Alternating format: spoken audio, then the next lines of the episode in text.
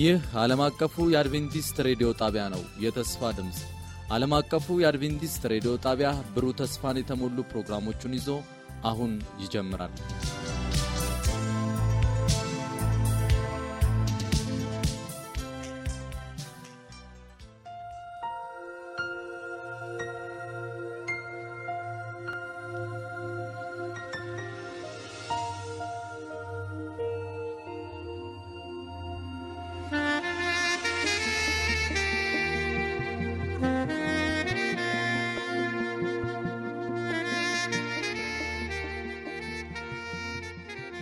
ሰላም ጤና ስጥልን። የተወደዳችሁ የዓለም አቀፉ የአድቬንቲስት ሬዲዮ አድማጮች እንደምን አላችሁ?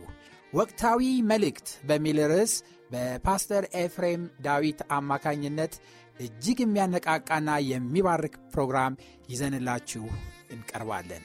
አድማጮቻችን ይህንን ፕሮግራም እርስዎም ሌሎችንም ጓደኞትን ጋብዘው እንድትከታተሉ እንጋብዛቸዋለን። መልካም የበረከት ጊዜ እንዲሆንላችሁ እንመኛለን።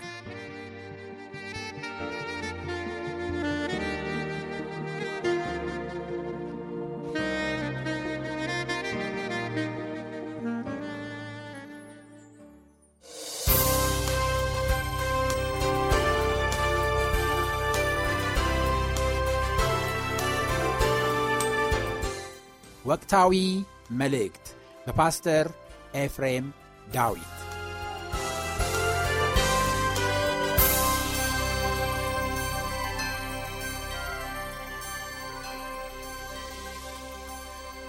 ሰላም ተመልካቾች፣ አድማጮች በተለያየ አማራጭ ይህንን መልእክት የምትከታተሉ እንዴት ሰነበታችሁ? ላለው ዛሬ እንግዲህ ትምህርታችንን እንቀጥላለን። ባለፉት ተከታታይ ሶስት የትምህርት ክፍለ ጊዜያችን እንደተማራችሁ ተስፋ እናደርጋለን። እንግዲህ ዛሬ አራተኛውን እንመለከታለን። ከዛ ጋር ተያይዞ የዛሬው መልእክት በተለየ ሁኔታ ትኩረታችንን የሚሻ ነውና ሁላችሁም በቃሉ ይህንን እንድትመለከቱ፣ እንድታጠኑ፣ እንድትመረምሩ እጋብዛችኋለሁ። እንዲሁም ከዚህ በኋላ የሚቀጥሉ ትምህርቶች ከዚህ ጋር ተያያዥነት ስላላቸው ሁሉንም እንድትከታተሉ አደራ ላለሁ።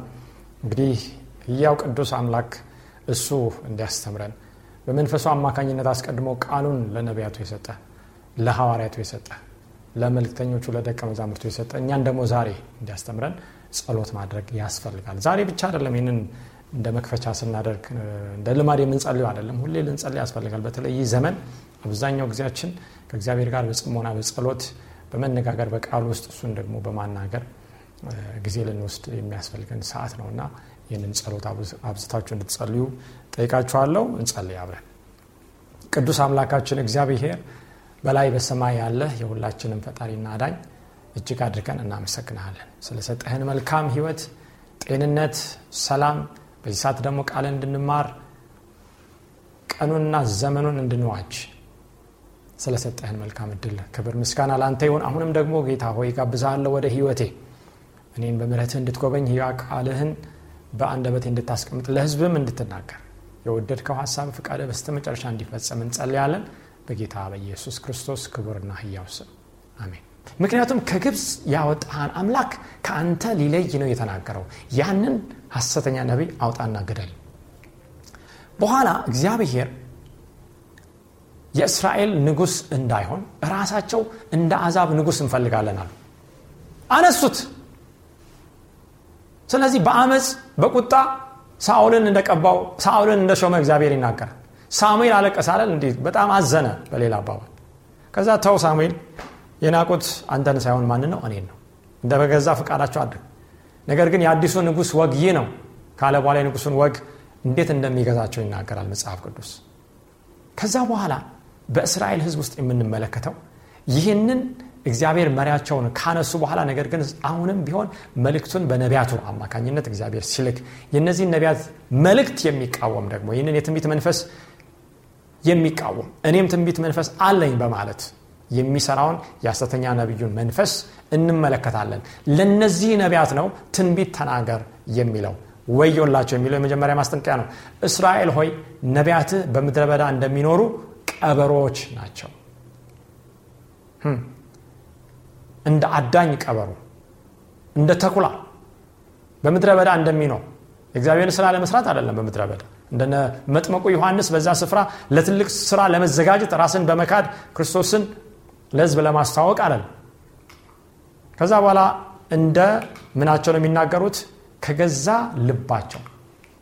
እንግዲህ በገዛ ልቡ መጀመሪያ ያሰበውና ችግር የፈጠረው ማን እንደሆነ እንመልከት። ኢሳያስ 14 ቁጥር 13 ላይ ስለ ሉሲፈር የእግዚአብሔር ነቢይ ነቢዩ ኢሳያስ ሲናገር እንዲላል አንተም በልብህ አያችሁ ከልቡ አሰበ። እነዛም አሁን የእሱ ነቢያቶች ከልባቸው ነው የሚያስቡት ከልባቸው ወይም ከገዛ ልባቸው ነው የሚናገሩት። ከእግዚአብሔር ልብ አለ ወደ ሰማይ አድርጋለሁ ዙፋኔንም ከእግዚአብሔር ከዋክብት በላይ ከፍ ከፍ አደርጋለሁ። በሰሜንም ዳርቻ በመሰብሰቢያ ተራራ ላይ እቀመጣለሁ። ከደመናዎች ከፍታ በላይ አድርጋለሁ በልዑልም እመሰላለሁ አልክ። የመጨረሻ ፍላጎቱ ምንድን ነው የመውደቁ ምክንያት ምንድን ነው ከልቡ መናገሩ ነው። ከገዛ ሀሳቡ መፈልሰፉ ነው ያንን ተንኮል መላእክትን ለማሳት የእግዚአብሔርን ባህሪ ጥላሸት ለማጠሸት ለመቀባት ከራሱ ፈልስፎ የተናገረው ነው። አያችሁ ይህንን ነው በራሱ ነቢያቶች ውስጥ የሚያደርገው። ከገዛ ልባቸው እንዲናገሩ እሱን ነው የሚመስሉ ተመልክተናል። ሰይጣን ራሱን የብርሃን መልአክ አድርጎ ይቀይራል። አገልጋዮችም ልክ እንደ ናቸው። ራሳቸውን ቢቀይሩ ይህ ድንቅ አይደለም ይላል መጽሐፍ ቅዱስ። ከዛ ሕዝቅኤል 13 ቁጥር 5 ላይ የእግዚአብሔርን ቃል ስንቀጥል እንዲህ ወደ ተሰበረው ቅጥር አልወጣችሁም። እነዚህ በእስራኤል ውስጥ ነቢይ ነኝ የሚሉ እግዚአብሔር ሳይልካቸው ከልባቸው የሚናገሩ እንደ ሉሲፈር ማለት ነው። በእግዚአብሔርም ቀን በሰልፍ ትቆሙ ዘንድ ለእስራኤል ቤት ቅጥር አልሰራችሁ ምንድን ነው ቅጥር ብለን እንመልከት። የእግዚአብሔር ባሪያ ኢዮብ በተፈተነበት ጊዜ ሰይጣን ዞሮ ኢዮብን ሊያገኘው ወይም ሊጎዳው እንደሚፈልገው ሊመታው ስላልቻለ በእግዚአብሔር ፊት ምን ብሎት ነው የከሰሰው? ዙሪያውን አጥረህለታል ነው ያለው። በየት በኩል ልድረስ ነው? በሌላ ስፍራ ስንመለከት በተለይ በመዝሙር መጽሐፍ እግዚአብሔርን በሚፈሩት ዙሪያ የእግዚአብሔር መላእክት ምን ይላሉ? ይሰፍራሉ ይላል። ወገኖች እግዚአብሔርን በሚፈሩት ዙሪያ እግዚአብሔርን መፍራት ምንድን ነው ብለን ስንመለከት የእግዚአብሔር ባሪያ ሰለሞን በመጨረሻው የመክብብ መጽሐፍ ምዕራፍ ላይ ምንድን ነው የሚለው? የነገሩን ፍጻሜ እንፍራ እንስማ እግዚአብሔርን ፍራ ምን በል ትእዛዙንም ጠብቅ ይላል። እግዚአብሔርን ፍሩ ክብርንም ስጡት ይላል ደግሞ ራይ ምዕራፍ 14 ቁጥር 6 ላይ የመጀመሪያ መልአክ መልእክት። እግዚአብሔርን መፍራት ምን ማለት ነው ብለን ስናይ እግዚአብሔርን መታዘዝ ማለት ነው። እግዚአብሔርን በሚታዘዙት ዙሪያ ወይም እግዚአብሔርን በሚፈሩት ዙሪያ የእግዚአብሔር መላእክት ምን ይላሉ? ይሰፍራሉ። ያ ቅጥሩ ያ አጥሩ ያ ክፉ እንዳይመጣና እንደፈለገው ሌባው አጥሩን ነቅሎ በጎቹን እንዳይበላ የሚከልለው መታዘዝ ነው ባጭ ሰው በሚታዘዝበት ጊዜ የእግዚአብሔርን ይህን ቅድመ ሁኔታ በሚያሟላበት ጊዜ በረከት ይወርዳል አካላዊ መንፈሳዊ አእምራዊ የሆነ ፈውስም ይመጣል አስፈላጊ የሆነው ከሰማይ ይመጣል። ነገር ግን እነዚህ የተሰበረውን ቅጥር ለመስራት አልወጡም እነዚህ ነቢያት። የተሰበረው የፈረሰው ቅጥር የእግዚአብሔር ህግ ያንን ለእስራኤል ቤት አልሰሩም ትልቁ ስተታቸው ምን እንደሆነ ሲጀምር የእግዚአብሔር ቃል በሕዝቅኤል ላይ ይህ እንደሆነ ይናገራል። ዛሬስ እኛ ነቢይ የምንል ሰዎች የተሰራውን ቅጥር በማፍረስ ስራ ላይ ያለን ከሆነ ንሳ ልንገባ ያስፈልጋል። ልንመለስ ያስፈልጋል። የእግዚአብሔር ህዝብ በመታዘዝ እንዲኖር የማናስተምር ከሆነ በአመፅ እንዲኖር እያበረታታ ነው ነው ማለት ነው። ወደ ሞት እየነዳ ነው ነው ማለት ነው ከዛ እንዲህ ይላል እግዚአብሔር ሳይልካቸው እግዚአብሔር ይላል የሚሉ ሰዎች ከንቱ ነገርና ውሸተኛ ሟርትን አይተዋል። ቃሉም ይጠና ዘንድ ተስፋ አድርገዋል። በጣም ይገርማል። እግዚአብሔር አላካቸው እግዚአብሔር ግን ይላል ይላሉ። ውሸተኛ ሟርትን ነው ያዩት። ራእይንና ህልምን ከእግዚአብሔር ልጅ አይደለም ያዩት ወይም መላእክት መጥተው አይደለም ያቀበሉት እንደነ ዳንኤል። ከዛ በኋላ ይህንን ሁሉ ያደርጉና ቃሉ ይጠና ዘንድ ምን ያደርጋሉ? ተስፋ ያደርጋሉ። አሮንን በአንድ ስፍራ በምትመለከቱበት ጊዜ በተለይ ያንን የወርቅ ጥጃ ሙሴ ወደ ተራራ ወጥቶ ከእግዚአብሔር ጋር በሚገናኝበት ጊዜ በሚነጋገርበት ጊዜ ህዝቡን ምንድን ያለው?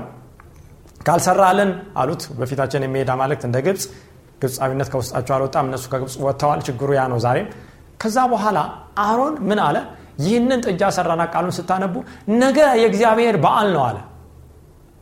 በጣዖት ስም በጥጃ በወርቅ በተሰራ ስም የማን ቀን ነው? የእግዚአብሔር ቀን ነው። የምስጋና የአምልኮ ቀን አለ። አሁንም በዚህ ስፍራ ሟርተኛ ውሸትን ይናገራሉ። ነገር ግን የእግዚአብሔር ቃል ይጠና ዘንድ ምን ያደርጋሉ? ተስፋ ያደርጋሉ። ቃሉ ይከፈታል፣ ይነበባል፣ ጥናት እንደሚደረግ አንዳንዶቹ እንደም ትምህርት ቤት ሁሉ ያለ ሊያቋቁሙ ይችላል። ይሄ ከፍተኛ የሰይጣን የማሳሰቻ ዘዴ ነው። እኔም ሳልናገር ይላል የሰራዊት ጌታ እግዚአብሔር እግዚአብሔር እንዲህ ብሏል ስትሉ ከንቱ ራይን ያያችሁ ውሸተኛ መዋርት የተናገራችሁ አይደላችሁ ምን ብሎ ይጠይቃል። ዛሬም ይድረስ ለነቢያት።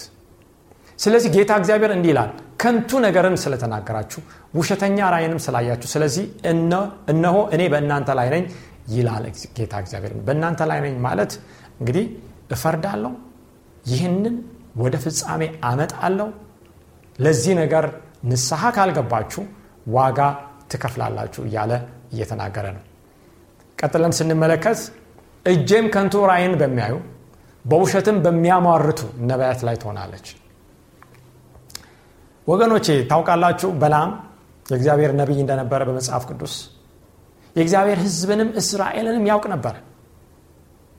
በእርግጥ ከእስራኤል ውጭ ቢሆንም በእግዚአብሔር መንፈስ የተጎበኘ ነበር። ወገኖች በጥንት ጊዜ እስራኤል ብቻ አይደለም ሜዳ ነው ወይም እግዚአብሔርን የሚያውቀው ከእስራኤል ውጭ የሆኑ እነ ኢዮብም ከሩቅ ከምስራቅም የነበሩ እነዛ ሰባ ሰገሎችም እግዚአብሔርን ሲያውቁ ያንን ኢየሱስ ክርስቶስን እንዳገኙ እንመለከታለን። ነገር ግን በበለዓም ታሪክ ምንድን ነው የሆነው? ባላቅ ያ የሞዓብ ንጉሥ ለበለዓም የሟርት ዋጋን የላከለት ናና የእግዚአብሔርን ሕዝብ እስራኤል የምንበልልኝ እርገምልኝ። ወገኖች የበረከት ቃል እንጂ የእርግማን ቃል እንድናገር እግዚአብሔር አላከንም። ማሰናከያ በለዓም በእግዚአብሔር ሕዝብ ፊት አስቀመጠ። የባላቅን ምክር የበለዓምን ምክር እንመለከታለን። በኋላ በራእይ መጽሐፍ ላይ ለእግዚአብሔር ሕዝብ መሰናከያ ወደ ከናን እንዳይገቡ የሆነበትን ምክንያት እናያለን። እንደዛ ነው ከዛ በኋላ እንዲህ ይላል እግዚአብሔር እጀም ከንቱ ራእይን በሚያዩ በውሸትም በሚያመርቱ ነቢያት ላይ ትሆናለች። እነርሱም በሕዝቤ ማህበር ውስጥ አይገኙም፣ በእስራኤልም ቤት መጽሐፍ አይጻፉም፣ ወደ እስራኤልም ምድር አይገቡም። እኔም ጌታ እግዚአብሔር እንደሆንኩ ያውቃሉ። እግዚአብሔር ማን እንደሆነ በዚህ በጣም አስፈሪና ከባድ በሆነ ፍርድና ቅጣት ውስጥ ማወቅ አይገባንም። ዛሬ ማወቅ በሰላም በነፃነት እንችላለን፣ በመታዘዝ እሱም ያለ ኃጢአት ሲገለጥ እሱን ለማየት ልንዘጋጅ እንችላለን። ነገር ግን በእግዚአብሔር እጅ መውደቅ እጅግ በጣም አሳዛኝ ነው። ደግሞ የሚያጠፈው በእርግጥ ስንመለከት እግዚአብሔር ሳይሆን የገዛ ኃጢአታችን የእግዚአብሔርን ቃል አለመቀበላችን የራሳችን ተግባር ነው። እንዲህ ላልቀጥሎ ሰላም ሳይኖር ሰላም እያሉ ህዝቤን አታለዋል። ስንት ዘመን ነው የእግዚአብሔር ህዝብ የሚቀጥለው 2011 እና 10 ወይም ከዛ በፊት ያለው 29 ከዛም 2013 የሰላም ይሆናል እያለ የሚሰበከው የእግዚአብሔር ህዝብ ምን ያህል ዘመን ነው? ዘንድሮ የጥርመሳ ዘንድሮ የከፍታ ዘንድሮ የእልልታ ዘንድሮ የደስታ ዓመት ነው ይላሉ። ነገር ግን እኛ ያየነው ኮሮናን ነው፣ ያየነው መክሰፍትን ነው፣ ያየነው ብዙ ሰዎች ሲሞቱ ነው፣ ጦርነትን ነው፣ ሰው ሲታረድ፣ የሰው ደም እንደ እንስሳ ደም ሲፈስ ነው ያየን። ከተሞች ሲቃጠሉ፣ ቤቶች ሲቃጠሉ፣ ሰዎች ሲሰቀሉ ነው ያየን በዚህ ምድር። ተው የሌላውን የኢትዮጵያን ብቻ እናንሳ። እስከ መች ድረስ ነው የእግዚአብሔር ህዝብ በዚህ ነገር ውስጥ የምትቆሙ? ሰላም ሳይኖር ሰላም እያሉ ህዝቤን አታለዋል። አንዱም ሰው ቅጥር ሲሰራ እነሆ ገለባ በሌለበት ጭቃ ይመርጉታል። ገለባ በሌለበት ጭቃ ለሚመርጉት ሰዎች እያለ ይናገራል። የምትሰሩት ቤት ምን አይነት ነው? ገለባ የሌለው ጭቃ ነው። ቅጥርን በዚህ አይነት መልኩ ለመስራት ትሞክራላችሁ ነው የሚለው እግዚአብሔር ቃል። እንግዲህ ዛሬ ግንብና ብሎኬት አርማታና ብረት በሌለበት ጊዜ በጭቃ የምንሰራ ሰዎች በእውነት ገለባን አንጠቀምም ወይ? ያ የሌለበት ቤት ይቆያል ወይ?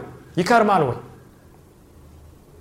እንግዲህ ጭቃ ለሚመርጉት ሰዎች ይወድቃል በላቸው። የሚያሰጥም ዝናብ ይዘንባል፣ ታላቅም የበረዶ ድንጋይ ይወድቃል፣ አውሎ ነፋስም ይሰነጥቀዋል። ምክንያቱም እነሆ ግንቡ በወደቀ ጊዜ የመረጋችሁትን ጭቃ ወዴት አለ አይሏችሁ? ምን አያችሁ? ይሄ አውሎ ነፋስ፣ ይሄ ዝናብ፣ ይሄ ታላቅ በረዶ ይመጣል። ሁለት አይነት ሰዎች አሉ አይደል? ቤትን የሚሰሩ አንዱ በአለት አንዱ ባሸዋ ላይ። እንግዲህ በአለቱ ላይ የሰራው ጠቢብ ሰው ነው። የእግዚአብሔርን ቃል ሰምቶ የሚያደርግ ቤቱን በአለት ላይ ሰራ ይመስል የእግዚአብሔርን ቃል ሰምቶ ሁለቱም ይሰማሉ። ሁለቱም ክርስቲያኖች ናቸው። ወደ ቤተ ክርስቲያን ይሄዳሉ። አማኝ ነኝ ይላሉ። የእግዚአብሔርን ቃል ሰምቶ ግን ቤቱን በአሸዋ ላይ የሰራ ሞኝ ሰው ይመስላል እንግዲህ ዝናብ መጣ ጎርፍም ጎረፈ ይሄ ዝናብ ጎርፍ ምንድን ነው ፈተና የቤታችን የህይወታችን መሰረት ምን እንደሆነ የሚለይ ፈተና ነው። ሐሰተኛ ነቢያትም እና የሐሰተኛው ነቢይ መንፈስም የሚፈቀደው ለዚህ ለፈተና ነው። ቤታችን በምን ላይ ነው የተሰራው? ለሰማይ ተዘጋጅተናል ከልባችን እግዚአብሔር እንወዳለን ነው ይህንን ተመልክተናል። ያኔ ግንቡ በወደቀ ጊዜ የሰራችሁት የመረጋችሁት ጭቃ ወዴት አለ? ቤቱን በዛ ጊዜ ይታወቃል ማለት ነው። ስለዚህ ጌታ እግዚአብሔር እንዲህ ይላል በማዕቴ በአውሎ ንፋስ እሰነጣጥቀዋለሁ ያጠፋውም ዘንድ በቁጣዬ የሚያሰጥም ዝናብ በማዕቴም ታላቅ የበረዶ ድንጋይ ይወርዳል። ገለባም በሌለበት ጭቃ የመረጋችሁትን ቅጥር አፈርሳለሁ ወደ ምድርም እጥለዋለሁ መሰረቱም ይታያል ይላል። እንግዲህ በእንጨት ላይ በአሸዋ ላይ በድንጋይ ላይ በምን ላይ እንደሰራን መሰረታችን ያ የሚፈተነው እሳት በሚመጣበት ጊዜ እንደሚታወቅ ቃሉ ያስተምራል። እርሱም ይናዳል በመካከሉም ትጠፋላችሁ እኔም እግዚአብሔር እንደሆንኩ ታውቃላችሁ። የእግዚአብሔርን እጅግ በጣም በሚያሳዝን መንገድ የማወቅ መንገድ እንደሆነ የማይቀር ባንመርጠው የማይቀር እንደሆነ እስቅኤል 13 ላይ ይናገራል። ማዕቴንም በግንቡ ላይ ገለባን በሌለበት ጭቃ በመረጉት ላይ እፈጽማለሁ። እኔም ግንቡና መራጊያዎቹ የሉም እላችኋለሁ። እነርሱ ስለ ኢየሩሳሌም ትንቢት የሚናገሩ የሰላምን ራእይ የሚያዩላት የእስራኤል ነቢያት ናቸው ሰላምም የለም ይላል ጌታ እግዚአብሔር። ወገኖች እኔ አደለሁም ሌላ ሰው አደለም እግዚአብሔር የሚለው ሰላም የለም። ነው ምክንያቱም በምድር ላይ እያየን ያለነው ሰላምና ደስታ አይደለም። በኢየሱስ ክርስቶስ በማመን ግን በግል ሰላምን ልናገኝ እንችላለን። ምክንያቱም ጌታ ኢየሱስ ክርስቶስ የሰጠው ተስፋ ቃል ምንድን ነው እኔ የምሰጣችሁ ሰላም አለም እንደሚሰጣችሁ አይደለም ስለዚህ አይዟችሁ እኔ ሄዳለሁ ስፍራን አዘጋጃለሁ ስፍራን አዘጋጅ ሲጨርስ መጣለሁ እወስዳችኋለሁ። እስከዛ ድረስ የሰላም መንፈስ አንዱ የመንፈስ ቅዱስ ፍሬ ነው ከእናንተ ጋር ይሆናል። እሱም ሲገባ ወደ እነዛ ወደ ደቀ መዛሙርት ሰላም ይሁንላችሁ ብሎ ነው የገባው። ምክንያቱም በሮሜ ምዕራፍ አምስት ላይም ስንመለከት እንግዲህ በኢየሱስ ክርስቶስ ከጸደቅን ምንን እንያዝ? ሰላምን እንያዝ ይላል። ወገኖች ዛሬ ግን ሰላም የሚሰበከው የእግዚአብሔርን ቃል ሰው ሳይታዘዝ በሰላም ይኖራል የሚል ስብከት ነው። ዛሬ ፈውስ የሚሰበከው ምንድን ነው? የእግዚአብሔርን ቃል የተፈጥሮንም ሆነ አስርቱን መንፈሳዊ የግብረ ገብ ህግ ሳይታዘዝ ፈውስ ያገኛል ነው። ይሄ አንድ ቦታ መቆም አለበት። እኛ ሳንሆን እግዚአብሔር እንደሚያቆመው ይኸው በዚህ ስፍራ እየተናገረ ነው። ለሁሉም ነገር ምናለው ለከት ገደብ አለ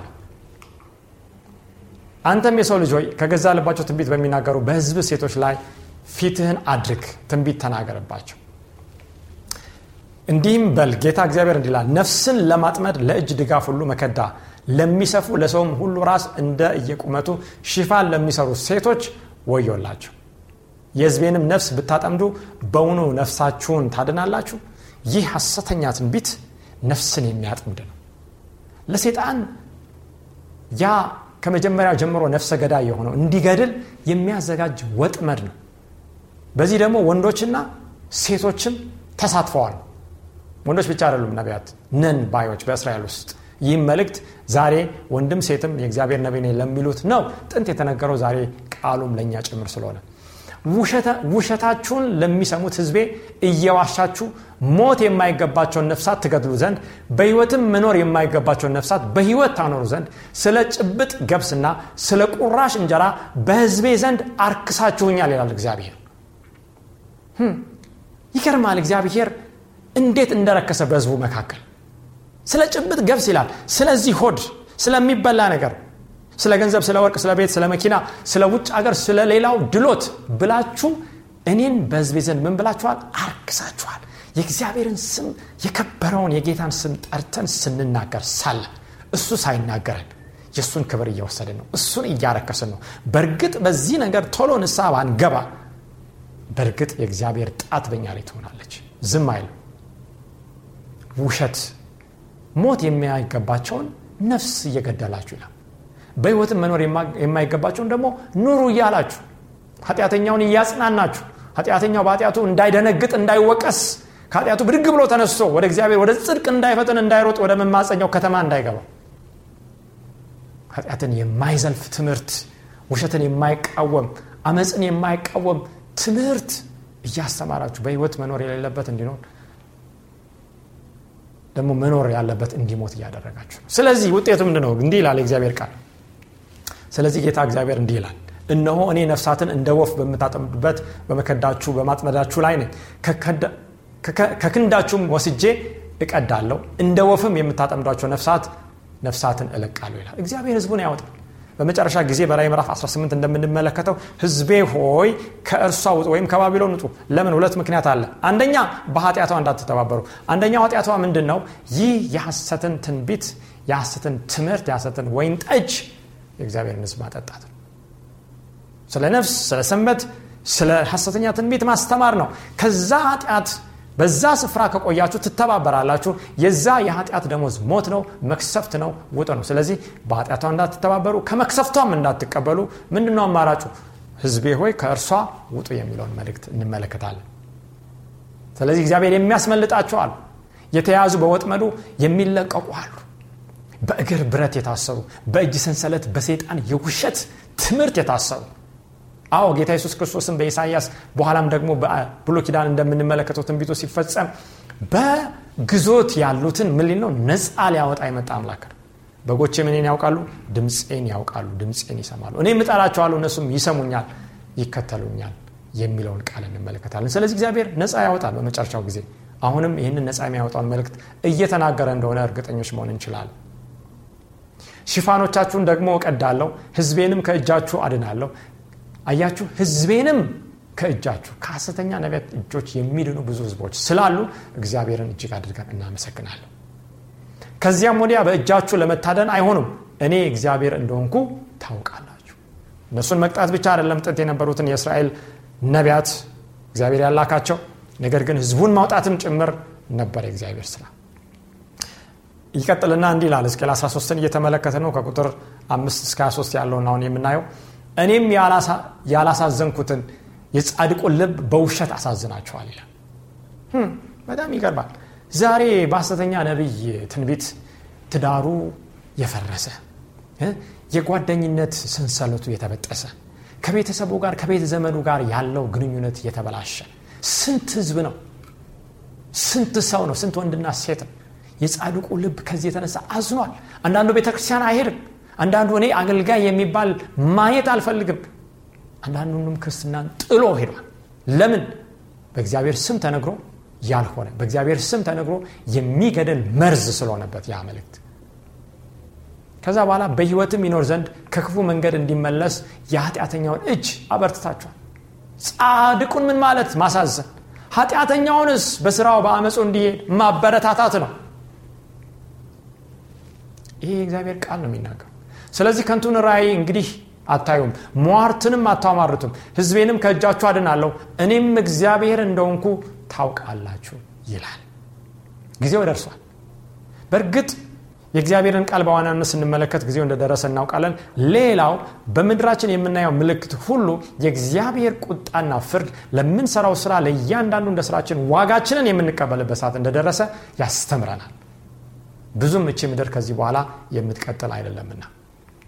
ስለዚህ ወደ ትምህርታችን መገባደጃ ስንመጣ በተለይ በእነዚህ አራት ክፍሎች ወገኖቼ ሁሌ ከፊታችን ሴጣን ይህንን ተአምር ይህንን ድንቅ ይህንን ምልክት ጥንት ለግብፅ ህዝቦች ለዛ ለፈርዖን ለእስራኤልም እንዳቀረበ በኋላ በነ እስቄል ዘመን በነ ኤርሚያስ ዘመን አዎ በሐዋርያት ዘመን በሐሰተኛው ነቢይ መንፈስ እንደሰራ ያንን ከፊታችን ያስቀምጣል።